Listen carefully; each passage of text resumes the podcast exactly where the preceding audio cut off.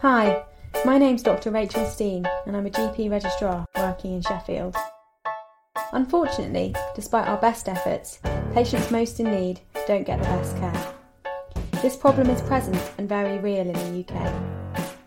I feel, with increasing challenges and changes in both our health and social care services, health inequality needs to be at the top of the agenda. Despite having had a keen interest in population health and preventative medicine throughout my training, I find tackling health inequalities often feels complex, with no obvious solutions. Throughout this podcast, I aim to simplify this. I'll be talking to some of the most experienced colleagues in the field, hoping to fuel interest, inspiration, and further discussion around this challenging topic.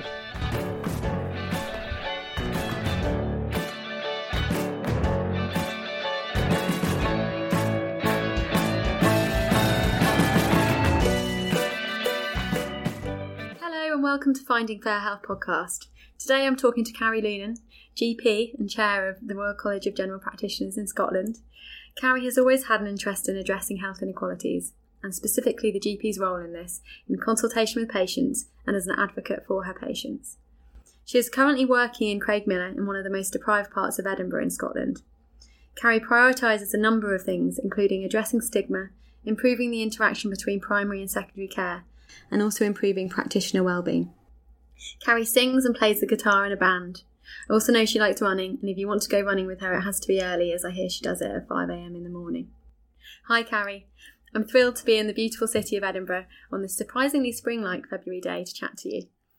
I got to know Carey through my sister, who is also a GP in Edinburgh and happens to work at the Access Practice, which is the homeless practice in central Edinburgh where Carey used to work. Thank you for joining us and welcome everyone to this episode of Finding Fair Health. Thank you, great to see you too. Carey, Chair of the Royal College of General Practitioners in Scotland, what's so special about general practice? I think when I was a medical student, I never really knew exactly what I wanted to do, and I liked everything, but I also liked art as well as science. So I always felt like a bit of an imposter at medical school. I was never entirely sure that being a doctor was what I wanted to do. But when I qualified and I started to do different roles, um, I realised that variety was one of the one of the main things that I loved, um, and so general practice fitted well with that because it combined human experience and stories, which are really important to me, um, with the ability to innovate and be creative and use both sides of the brain.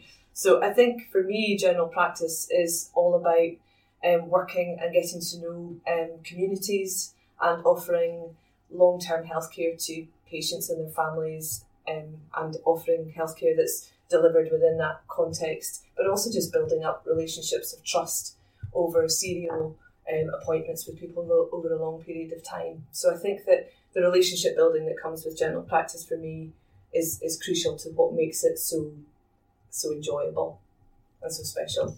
Yeah, yeah, yeah, I agree with that.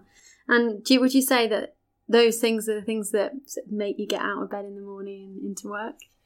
I think they, they probably are, but I think that um, more specifically working in an area of high deprivation is what really drives me now. Um, when I first qualified as a, as a GP, um, I worked um, in as part of a GP fellowship when I did a, a master's in medical law and ethics. Um, and I worked for a while in Craigmillar Medical Practice, where I'm now a partner. Um, and I was very interested in that time at in, in refugee health um, and also in the sort of role of of um, it was actually advanced directives that I was looking at then. It was the role of of being able to make decisions about your your own health um, and end of life care in advance of, of losing capacity, which was a really interesting area for me. I became very interested in the ability of people to be able to share decisions, which is something that feels very current now in Scotland with realistic medicine. Um, and then I became a partner in another practice and then was there for around five years and then moved to the homeless practice where I worked as a salary GP for five years and then ultimately back to Craigmillar as a partner. So I have moved quite a lot, but I'm definitely drawn to working in areas of, of high deprivation because for me, it feels like that's what the NHS was set up to do. It was mm-hmm. set up to, you know, address the needs of, of people who have the least um, and relatively small interventions can have huge impacts on people's lives. Um, and it feels for me, like that's where my, my heart lies. That's where I find my tribe. that's yeah. where um, I enjoy working with colleagues, particularly colleagues who've got the same goals and passions as I do. So, it, in, in terms of just it being a, a sustaining way to work as well, I find that when I go to work at Craigmillar, it doesn't matter how difficult things are feeling in my own life, how tired I am, how stressed I am, and other things that are going on. I am constantly reminded that I am lucky to have the life that I do and the choices that I do when I hear of the stories that people share with me um, and their lack of choice um, and their lack of opportunity in life. So it's a very um, grounding way to work, um, and that definitely helps me when things feel tough as well. Yeah, no, definitely. And I, I find that really inspiring. Do you think? Do you think all GPs feel like that? Do you think they all GPs go into work and feel like that?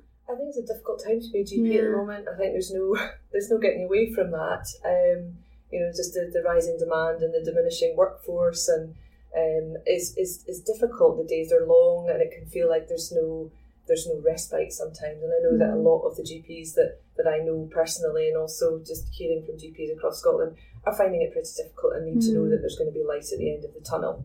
Um, and there are some changes afoot with the new contract. We need to see how that is going to play out. Um, but certainly sharing the work out to a wider team so that we can, as GPs, see the people who need to see us the most and hopefully have longer with us.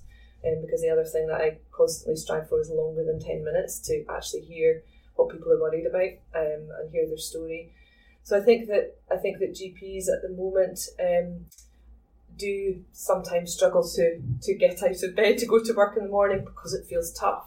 Um, for me, having a job that feels like you can make a, a really big difference to people um, by working as part of a team, by advocating on behalf of people who have no voice, it definitely gives me energy. Um, and so, and that's why I choose to work in the areas that I choose to work in. But I think that the motivations for, for many GPs will be different across the country. But I think you know, most GPs that you speak to are motivated by the aspects of the job that that we chose it for, which are continuity, which are trust, um, which are the ability to be quite an autonomous professional mm. working out in the community um, and advocating on behalf of patients, regardless of what kind of population you're caring for.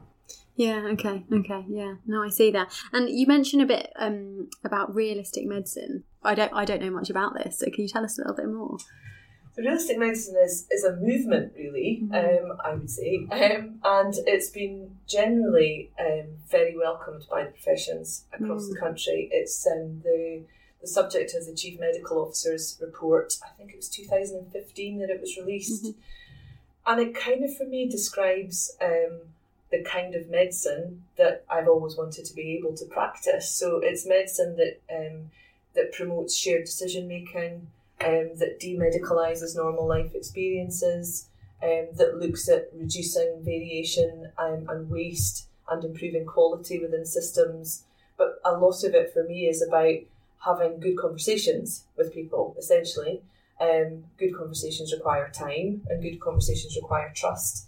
Um, and often, I think um, the prime uh, situation or context for realistic medicine discussions is out in the community uh, because often by the time people are in an outpatient clinic or they're admitted to hospital, it's much less um, easy to deliver realistic medicine because someone is already within the system, within the acute system.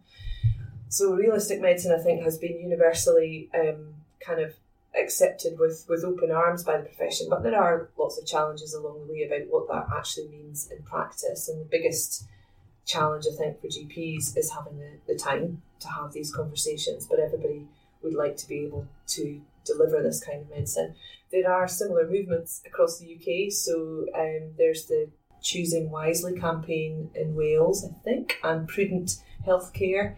And also in England, um, there is a Rethinking Medicine movement as well. Now, they're all quite similar, they've got slightly different aspects within each one. Um, but I think it's really heartening to see that there's this movement towards challenging some of the medicalisation of life that we've maybe seen over the last 20 years and perhaps the commercialisation of healthcare and moving much more towards you know how can we empower people to to self-care and um, and keep the medicine out of it when it's not when it's not appropriate and when it might harm rather than heal.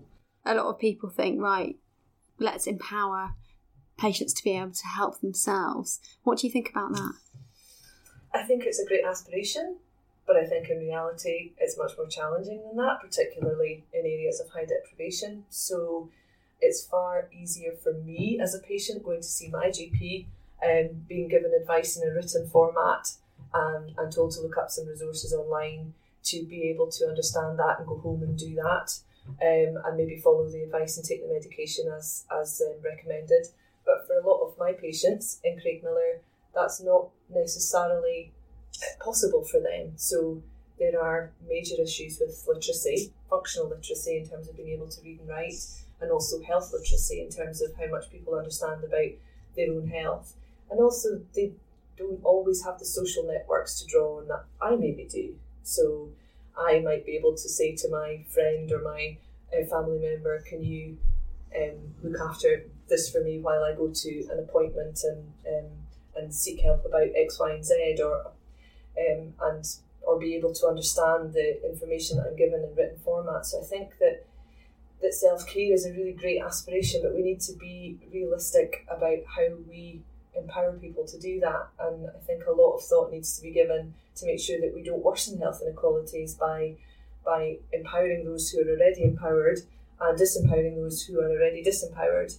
Um, so there are some discussions planned, I know, with the Chief Medical Officer team, um, with myself and with my Executive Officer in RCGP Scotland, Graham Kramer, who's done a lot of work on realistic medicine, following up on some of the discussions that have been had with the Citizens Jury, which is a new concept, bringing together members of the public to consult them on what they think shared decision making should look like and does look like. So um, we're going to be meeting to talk about what that might look like in practice. Mm, fantastic. So I suppose that's um, patients almost being advocates for themselves. Um, we obviously as GPs, we're in a really good place to advocate for our patients. How much do you think a GP's role is advocating for our patients? I believe quite strongly that it's a pretty fundamental part of our role, um, but I also recognise that um, as workloads become more difficult to manage and people as practitioners become more stressed, that the advocacy role can get left by the side of the road, not in a deliberate way, but because it's not felt to be possible or sustainable within a working day. Now, I think that you, as a as a professional, can get a lot of energy um, and a lot of passion back into your work if you if you kind of embrace the advocacy role as part of what you do. And I, I have a very clear memory of about a year ago, I relatively recently joined the Craigmillar practice and I had been working crazy 12, 13 hour days, and I hadn't really got to know the services that I was referring people to out in the community, the third sector, highly valuable third sector mm-hmm. colleagues that we work with. So I took a day of study leave and I went and walkabout. And I basically went into lots of places and introduced myself and apologised that I hadn't been in beforehand and met them. Um, and what really opened my eyes was that a chance conversation that I had with um, with a leader of a third sector organisation that we highly relied on told me that their funding was perilous and that they were probably going to close. And I hadn't known anything about it because it was an unknown unknown. And unless you go out and you find out what's going on in communities or you make time to do it or you happen to hear about it from patients, you don't often know.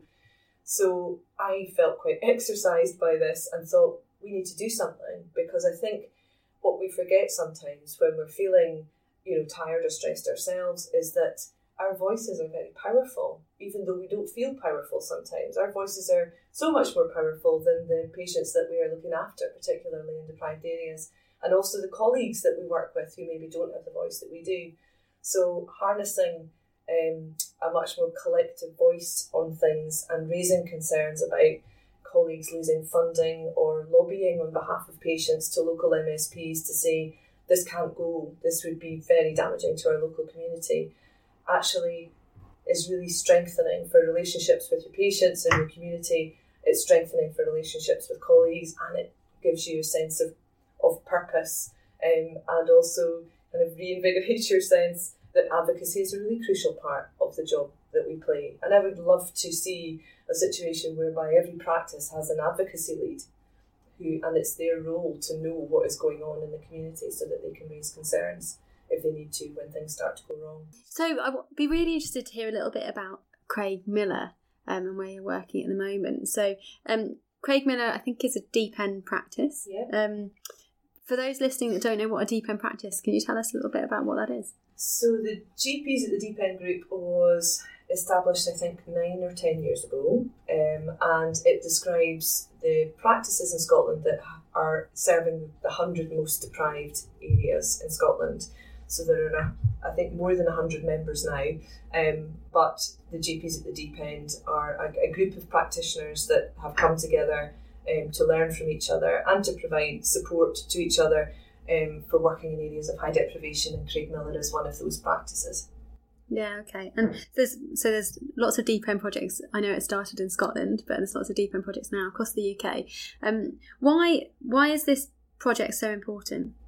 I think that one of the main things that it has allowed is a sense of identity for practitioners who were previously possibly feeling quite professionally isolated or um, you know worn down by the very kind of high emotional toil that that can happen in areas of high deprivation and, and providing a space that was protected because it was resourced by the Scottish Government and by RCGP Scotland and by Glasgow University. So providing a space for people to come together to share their experiences and to learn from each other and to start academic work, write reports, write manifestos and create a pretty strong lobbying voice and a model that has been replicated across the UK and across the world, um, has shown how important it is to, to be able to allow people to come together to do that because previously it just couldn't have happened. GPs couldn't have hmm. taken time out of their practices to go to a meeting that didn't allow backfill to the practice. It was just too difficult to do. The practices were too busy. And so um, there was a lot of silo working and a lot of learning that was being not that wasn't being captured, that was being lost. Mm, mm, yeah, so sharing information sharing and just information, yeah, creating identity. And I think that for me, being able to say I'm a deep end GP fills me with a massive sense of pride. But I'm also aware that we don't want to be exclusive about it because I think that's a really important message. If you don't happen to be in the top 100 practices of deprivation, that doesn't mean that you don't have a really difficult job looking after patients who have deep end needs. So there are hmm. deep end patients across the whole of Scotland, and there are areas of deprivation pretty much in every practice area and, and also in remote and rural areas. So I think for me, one of the one of the really um, exciting things to come out of deep end nine and ten years later is what is the learning that we have distilled down here that is equally applicable to every practice in Scotland, and how can we scale this up to get maximum benefit for everybody that's dealing with health inequality. Mm, yeah, and I suppose that applies not just for GPs either. It's um, health professionals um, working yeah. across, yeah, health professionals generally working in these deprived areas. Um, yeah, fantastic. So the Deep End is um, a fantastic project, and for health professionals starting on their career, knowing it exists is quite reassuring in the sense that there's people coming together to try and help each other out. So I feel reassured by that. I'm really um, interested. You mentioned your um, some work around ethics, specifically around capacity and end of life care a bit earlier on. Can you tell me a little bit more about that? I was lucky to do a two year fellowship when I finished my GP training. Um, and as part of that, we were encouraged to do a postgraduate um, period of study, and I've always been interested in law and ethics in medicine, um, even although it didn't really feature as part of my undergraduate curriculum at that point, but we did it a bit in GP training. Um, and so I I did an MPhil in law and ethics through at Glasgow University. Um, I was particularly interested in, um, in advanced decision making and involving people more in decisions about their care because I think it's still an area that we don't do as well as we could um, across many areas of medicine, but particularly end of life care. And there are lots of reasons for that. It's a difficult area for people to discuss, so some of it's cultural, etc. But when I qualified with my degree, it, it allowed me lots of opportunities within Edinburgh as a working GP to get involved in ethics education, um, which I absolutely love.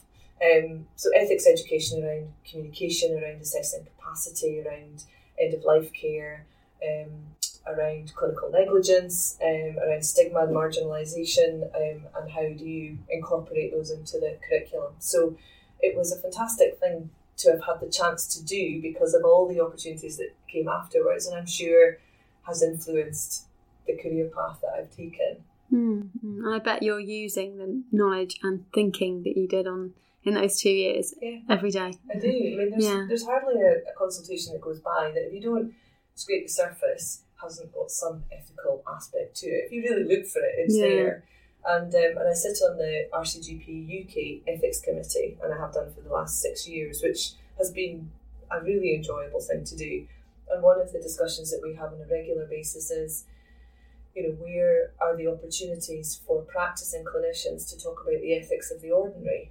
So not the really kind of highfalutin, uh, very complex and kind of high drama ethical cases that you hear about that reach the courts, but the day to day stuff that's difficult because it has an ethical component. Where is the opportunity to discuss that? Um, and I think for many GPs, there isn't that opportunity. It's not routinely discussed as part of appraisal. It doesn't routinely get discussed in kind of small group learning.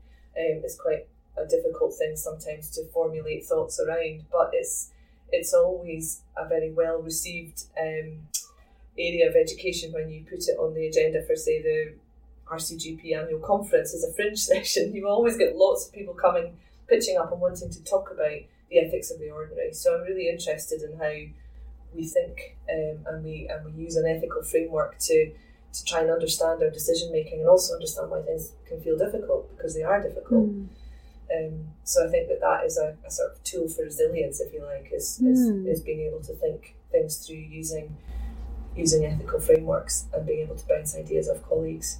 Yeah, so and I imagine a lot of a lot of health professionals are just sitting on these ethical dilemmas and taking them home with them, aren't they? Rather than being able to speak to other people about them, because that's just a real Yeah. realistic part of everyday Yeah, life as a suspect they are. GP. Yeah, yeah. Um, how interesting. You mentioned a little bit about um, stigma as Mm. part of that, and particularly in deprived areas, I think that's a big thing that can affect patients, um, particularly when patients are struggling when you get labelled with particular diagnoses, you get labelled as being homeless, for example. Obviously, that's something that you're quite interested in. Tell me a little bit about what you've done with the RCGP with regards to that, um, your previous experiences. Um, my previous experiences largely around stigma have been um, sort of undergraduate medical Mm. education um, and encouraging students to think more widely, I guess, about what stigma means and how that might play out in their understanding of how people might present or what cultural you know, beliefs in terms of how that might influence um, symptoms or diagnoses or requests for healthcare.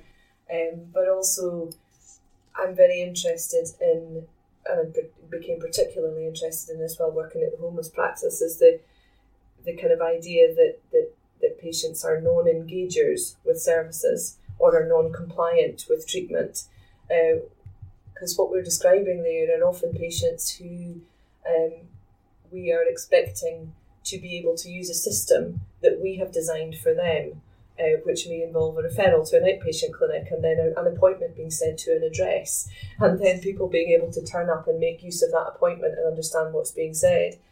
Um, and often the most kind of marginalised groups with you know frequent address moves or difficult um, kind of or challenging levels of literacy um, or very bad experiences of, of care, whatever care means between two human beings, struggle with that they really struggle with that whole system, and so they may not feel able to turn up to the appointment, and then they're discharged from the service, and they're labelled as a as a non-engager.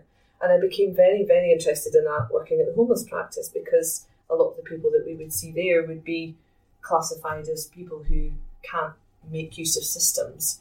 They can't navigate complex systems. They can't navigate healthcare, social care, the criminal justice system. And so they end up circulating round and round systems and never being able to get out of the bit. Um, and it sometimes feels like our systems are not imaginative enough to be able to address the needs of people who really struggle to use them uh, because they're designed by people who don't have any difficulties in accessing healthcare or in receiving appointments through the post and turning up to be seen by another healthcare professional. Yeah, it's um, almost as if someone said, right, this is how I would design a service for someone who would be able to access this perfectly, isn't it? Yeah. Um, and I sometimes think that actually, as soon as there's a, a little um, barrier to get over in the system, it suddenly puts up brick wall that you just can't get over. Yeah, yeah.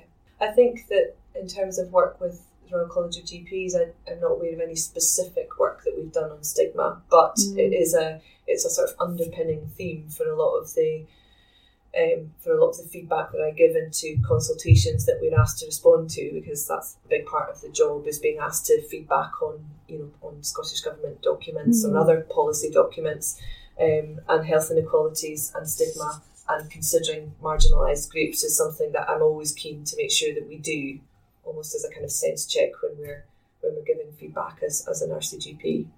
Yeah, and that's interesting. That kind of leads leads me on to my next question. Really, the the role of RCGP Scotland in reducing health inequalities. So you talk about it from a sort of feedback point of view. What other role does it have?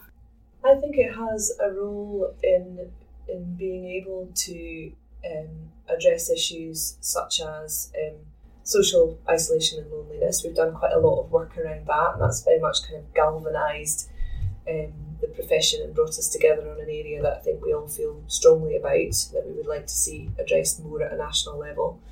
Um, I think that as a as a college, as a medical college, along with all other medical colleges, um, health inequalities is really a kind of moral duty for us to be able to address. So we have to use every lever that we can to raise it at every level that we can. And you know, our obvious ways of doing that would be through training because that's a big part of what the RCGP does. Is it sets the curriculum and it sets the exam. So we need to make sure that for the the doctors that are coming through our system that that deprivation, poverty medicine, whatever you want to call it, is very much part of the curriculum and that everybody gets a good understanding of what that means because it will then allow people to make more informed choices about the kind of jobs that they then choose to go into, and gives a much more rounded appreciation of what um, what huge swathes of our society are actually experiencing. I think that we can be influential in the undergraduate curriculum through the stakeholders that we work with, but that's not mm. our, our, most immediate role. But I think as well, having a voice um, around negotiating tables when it comes to whether it's the new contract or whether it's direction of travel more generally for healthcare, social care, integration, being able to always be asking yourself, what's the role of reducing health inequalities for this? I almost think it should be a sense check question for every single policy that, that goes through um, for us as well. Um, and so that's that's where I see the role of the college in that. Yeah, yeah. Well, that's fantastic to hear because it's obviously a personal mission, and by the sounds of it, um, you're managing to make that the role of the college as well. Because I had wondered whether it was more of a a Carey thing, and then the college stuff was on the side. But it sounds like you're managing to entwine the two. Would you yeah. say? No, I would yeah. say I would say that the two roles are pretty closely linked. Yeah, and um, and also there is a there is a national RCGP health inequalities lead, yeah. um, and we have also signed up to support the standards that were produced by the Faculty of Homeless and Inclusion Health, which you probably have heard of, the Pathways Project down south. Yeah. Um, all the Royal Colleges signed up to that to, to support their standards, and some of that was around um, including it in training. So, in some ways, that's quite useful for me. It gives us a mandate to be doing much more around that. And I'm going to be meeting with um, with a colleague from the Faculty of, of Homeless and Inclusion Health in the near future to talk about what e learning modules might look like around health inequalities because I think being able to develop resources that are accessible and easy to use are really important. Um, the other area for, for resources that is really useful for people to look at if they were keen is on the Deep End website because mm-hmm. there are a huge amount of resources there that describe the projects, that have reports, that have manifestos. Yeah, fantastic. Well, thank you.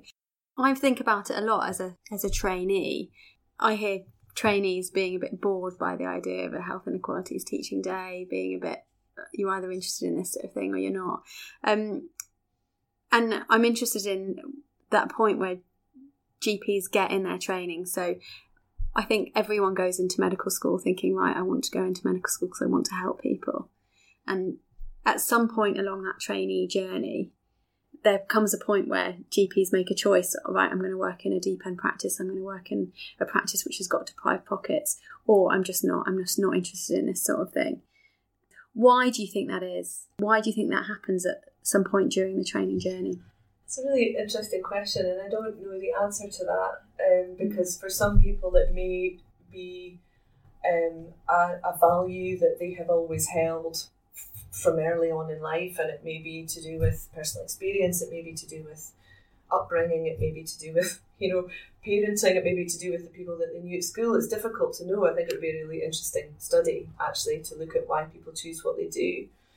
Um, I think that there's no doubt that exposure to people who are passionate about a particular type of medicine early on in your training in your career is influential. We know that from there's lots of studies that show that the Valvas study, the Destination GP report that looked at what influenced medical student choice that was published last year showed, and none of this is surprising, that early exposure um, to general practice, positive role modelling in general practice, and absence of sort of negative speak about general practice were the three most important things that influence career choice. So, so I think that for students that um, sometimes may hear somebody speaking passionately about a type of medicine that they'd never really considered before, um, may just create a light bulb moment at that point, or it may not. Maybe later on in their career. And for some people, it's it's never going to be the type of medicine that they enjoy or they feel comfortable with because there's no doubt that it can have its frustrations. If you're, you know, if you're very motivated by um, being able to follow guidelines to the nth degree and being able to always complete treatment plans and be able to work with patients who will always be able to follow your advice and come back and it's all quite tidy, then deprivation medicine is really difficult and it will be really difficult. So I think part of it is about recognising what degree of muddiness am I okay with? Uh, do you know, in, in yeah, reality? no, completely. Um, and also, um, you know, so I, I, think that you know some honesty around what working in deprivation can feel like as well is is important because it's important that people choose careers that they that they can be well within, that they can feel sustainable within. But I think that um, that exposure to to those ideas quite early on in the curriculum and and allowing them to be in the curriculum is really important so that people know about it. No, amazing. Yeah. You talk about a light bulb moment. Do you think you had a light bulb moment? I'm not sure if I had a light bulb moment, um, but I definitely was interested as a medical student in. I've always been interested in human behaviour. I think I probably should have been an anthropologist. That would have been my thing. Um, but I did a um, a Wellcome scholarship during a summer holiday, um, and, and I chose to do it with a kind of epidemiological background. And I was based with the Aberdeen Drugs Action um, organisation, which basically involved eight weeks of me sitting in a drop in with some of Aberdeen's poorest citizens, mostly young, who were using drugs. It was in the 90s, so HIV was a big issue then.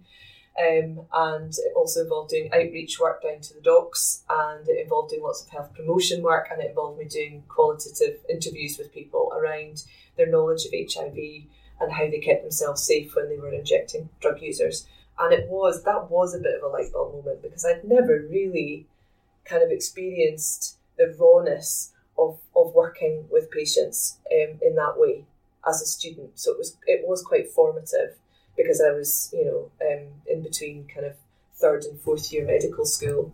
Um, and it definitely made me think this is the kind of medicine that I really enjoy because a lot of it is about patient stories and a lot of it is about advocacy um, and a lot of it is about kind of social justice and all those things really tick boxes for me. So I think I held that while I then went through um, my GP training and ultimately have ended up in the job that I do now. Mm-hmm. And if you could talk to that young Carey now, would you would you tell her anything in particular? Would you say um, any life lessons or any advice? I think it's again it's a good question. I think I would probably um, say to students, to young Careys now, um, take these opportunities that feel frightening or out of your comfort zone. There's a reason that they feel out of your comfort zone. So if you get the opportunity to go and work with a group of people that you've never worked with before and you think that you might find it challenging or anxiety provoking or frightening, that's precisely the reason that you should do it. Um, make sure you're safe, obviously, but I think that if we always stay within the areas that we feel are comfortable, then we don't grow. Um, and a lot of the opportunities that I've had over the last, I'd say, 10 years have happened um, partly because I've, I've made decisions um, that I've had to make professionally, and other doors have opened, and I've thought, I'm just going to say yes to that and see what happens. I'm just going to say yes to that and see what happens. And the more that you get involved in the areas of work that genuinely give you joy, and you think, this is what I want to do, the more opportunities will present themselves. Um, and sometimes it can feel like you um, bite off more than you can chew. Um, but you end up then being surrounded more and more by people who think the same way that you do. And I think that that feels really powerful and really sustaining to be able to do that. Yeah, that's really interesting. Um, all the stuff you've said about sort of finding your tribe, finding that work that brings you joy. It must be really, really hard to balance all of this. So I know you've got a number of roles. How do you manage this, Carey? Um, I don't always manage it, if I'm honest. Um, sometimes I just have to uh, block my diary out and say, no meetings, I need to read some emails and catch up with life. But I, um, I have a very supportive practice team and I've, I've cut my, my uh, time at the practice down while I'm doing this role with RCGP Scotland. So I work in the practice um, for four sessions a week and then I work largely the rest of the week with RCGP.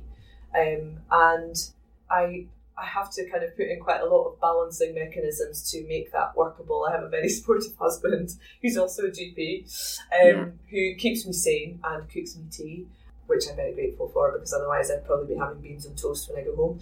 Um, and so I think that keeping my my sanity with spending time with the people that that I love, with my family, and also playing lots of music is what keeps me sane and well and remembering that there is another life out there outside of work. But then when I am at work, I can really throw myself into it. This role with the college is three years. Um, and I think it's it's good that it's time limited because it's a very very intense role, but a hugely rewarding one, and it feels like a massive privilege to be able to work on behalf of Scottish GPs. I'm very proud to be a GP uh, in Scotland, so it feels like a an amazing role to be able to do for that reason, and I hope I, I hope I um, am, am doing it to the best of my ability. Um, but yeah, but I don't think I could do this role, uh, this college role, without maintaining my clinical role because the two are very integral to each other. So although that feels really tough sometimes um, in terms of just the kind of intensity of the workload, I think it feels important to me to be maintaining that kind of frontline clinical experience on a week to week basis and living and breathing the problems and the challenges and the joys that everybody else is living and breathing because I can then bring that into my work with the Royal College of GPs. I think I would I would feel quite quickly distanced if I wasn't doing that. Um, so I think it, although it's a difficult balance to strike, sometimes I feel it, it gives me um, more confidence and more credibility to do the role. Mm-hmm. You say you're doing four sessions, so that's a morning and, and, one session is a morning or an afternoon. So some people would say that that's four sessions is still quite a lot in terms of balancing your yeah. your with a very busy other role and other roles you're doing. Um, how many sessions do you think is too too little? I think again that's a difficult question and one that's probably quite debated quite mm. widely throughout the profession. Um, my sessions are generally six hours long. Um, I think technically speaking, a GP session is five, but um, so four sessions for me is 24 hours. And I've noticed, even cutting down to four sessions, that you that you you struggle a little bit more to maintain the continuity, to be as quick as you are, um, as you have to be with doing 10 minute consultations um, in terms of being able to look things up and um, and sense check stuff with colleagues. So I think there uh, there is a kind of balance um, between being able to keep clinically up to date and not be stressed within the day job, if you like, mm. um, because you're there enough to keep on top of things, plus do this other role. Um, there is no agreed minimum number of sessions across Scotland for GPs to do to keep up to date because it's very variable depending on on the kind of work that you're doing. Um, and certainly, if you've been working as a as a partner for 35 years and then you cut down to a small number of sessions, then that feels you know safer and more sustainable than if you've only ever worked one session a week because essentially we're generalists and we have a wide breadth of, of clinical topics that we need to be able to keep on top of to keep safe so it's, it's, it's a difficult one because we want as many GPs to work as many sessions as possible even if that is only one a week um, but in an ideal world we would like general practice to feel that that it was possible to do a lot more than that um, and feel manageable. And that's I can I think the vision that we're working towards that that the BMA are working towards, that Scottish Government are working towards. Yeah, yeah, okay. And you obviously manage um, your well-being as well around that by some of the things we mentioned earlier, sort of singing and running. And um, how important do you think those things are too? I think they're hugely important and they, they can quite easily, again, get left by the side of the road. The busier you get, you just kind of stop doing them and then you feel the, the effect of that because you start to lose your identity outside of work. And for me, that feels quite um, disconcerting.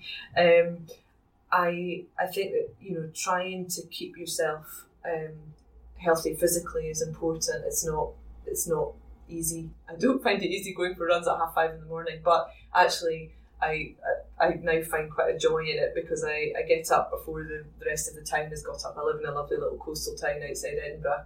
Um, get up at half past five and I run down and I hear the sea in the morning and I run down to the harbour and I see the fishing boats going out and then I run back along the high street and I see the town beginning to wake up and it makes me feel like no matter how difficult the rest of the day is and it, it probably will be difficult I have captured that part of the day for myself, um, and no one can take that back. So I get back to the house at six o'clock in the morning, and then I feel much better for the rest of the day. And it, and it's, so it's something about doing something for yourself and protecting time for yourself, and it, it, it is obviously something to do with just keeping a bit fitter as well because that makes you less tired overall. But it, it I think it is about a sense of control and a sense of reclaiming a part of the day for yourself. And the music thing is just, it's my other love. You know, mm. I've always enjoyed music and um, and I am lucky to play with. So the GP well-being aspect for me um, feels really, really important at the current time because I think that it's in some ways unprecedented in terms of stress in the GP workforce. People are really struggling to manage the workload pressures that are out there at the moment. Um, and I think that addressing workload has to be the main aim in reducing stress because anything else is a, a bit of a splash in the ocean. So, you know, a lot of our energies as a college are focused on what can we do to help, you know, our negotiators and Scottish Government address some of the workload issues. But separate to that, I think that there are also very important well-being issues that we need to take seriously as a profession, which are around recognising the emotional labour of the job that we do.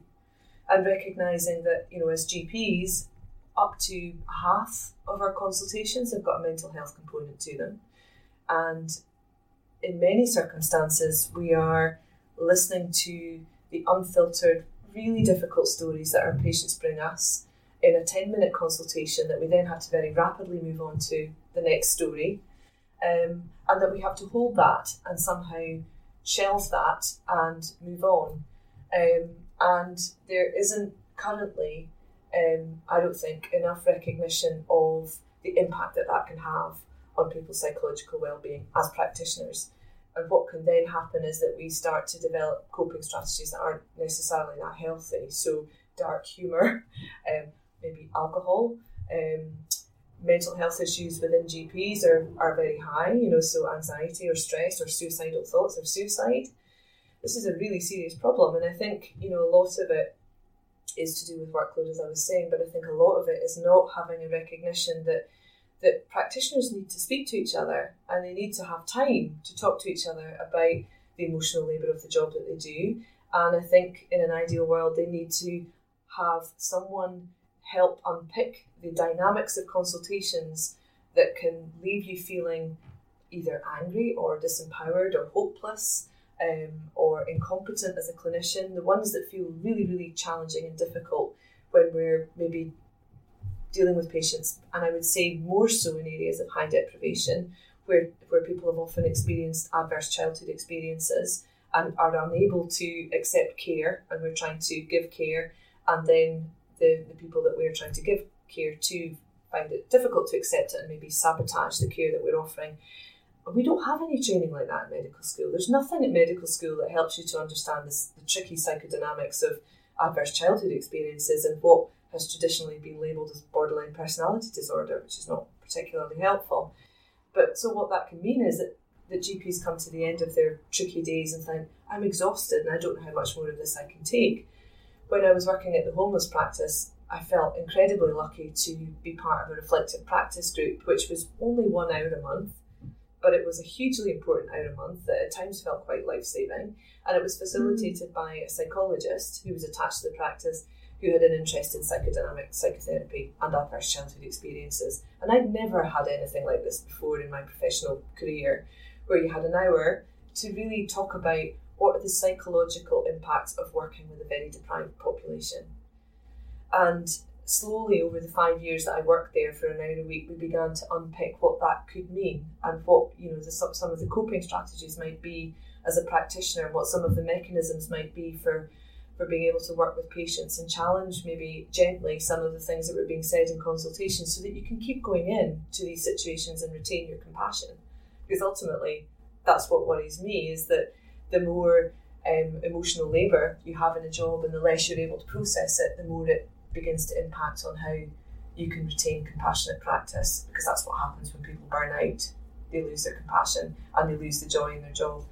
So in terms of the wellbeing work that we're doing with the college, we've done a survey of members, which has been incredibly useful to give insight into the things that people are finding difficult at the moment, which we'll be hopefully publishing over the next few months. Um, and we fed into the GMC practitioner um, wellbeing group, the advisory group that they're running at the moment, to give some very specific examples of things that would help GPs um, to be able to stay well. Um, because, as I say, it's not all about workload, and some of it is about addressing the culture of appraisal or the culture of our interface. And um, the way that people can feel about being GPs um, in terms of how that is perceived within the wider, wider medical profession, um, but also just arguing for the need for reflective practice to be part of our normal working week to show that we value ourselves as a profession and that that's what we do um, and also possibly the need for a practitioner health programme that's dedicated to providing healthcare to, to doctors, um, because we know that doctors don't tend to access care as well as they as they should. Oh yeah, I personally find that amazing, and it's amazing the impacts that you've had. Um, that's that places like the homeless practice in Edinburgh have had on you. I know it was specifically quite complex patients you were working with during that time, and that's why um, having a clinical psychologist there was really useful. But I wonder what the role whether whether that would be useful for all GPs, um, just to have a think about it. Because particularly at the end of those long days when it's been really hard, just thinking about yeah, just making almost flipping things on its head a little bit and not thinking actually poor me, but turning it around a little bit. Yeah, I think yeah. I think it's useful for everyone. It doesn't matter what mm. kind of practice population you're working with. Yeah. There will always be consultations that feel really difficult and you don't really understand why they're difficult, but mm. you come out of them feeling irked or mm. upset mm. um, or angry, and you uh, there's nowhere to put those emotions. There's no place to discuss no. them or to understand them. Um, and actually, when it's turned on its head, it can become really powerful learning. It's mm. really good team building. Um, people share their kind of vulnerabilities around it, and it's also really good for patients because it means that you can come back in with a much healthier idea of what's actually going on yeah. with a much more psychological kind of mindset than you maybe would have done before. Before, yeah. So, Carey, I want to just ask you a couple more questions, and um, there's so much more I want to discuss with you. So, there's um, potentially I might have to come back and interview um, a lot of the stuff you've been saying about patient voice. I'd love to explore in more detail. But anyway, um, I always finish with just asking you your one book that you would recommend to someone who's interested in reducing health inequalities and starting out on their career? What would you recommend? this is really hard. this question. I think a book that's really, really helped me and really influenced me and really um, allowed me to maybe put a voice behind some of the um, some of the values that I hold and some of the experiences that I'd had, but I didn't really have the evidence to back it up. It's a book called Intelligent Kindness, um, challenging the culture of healthcare. Is its full title. But it's it's a really fantastically written book that has a really good mixture of both sort of narrative and social science and evidence in health economics. So no matter what kind of meeting you're going into, whether you've got the people who like the data or the people who like the stories, I draw on this book a lot. And there's a chapter in that book um, that talks about practitioners working on the edges of kinship.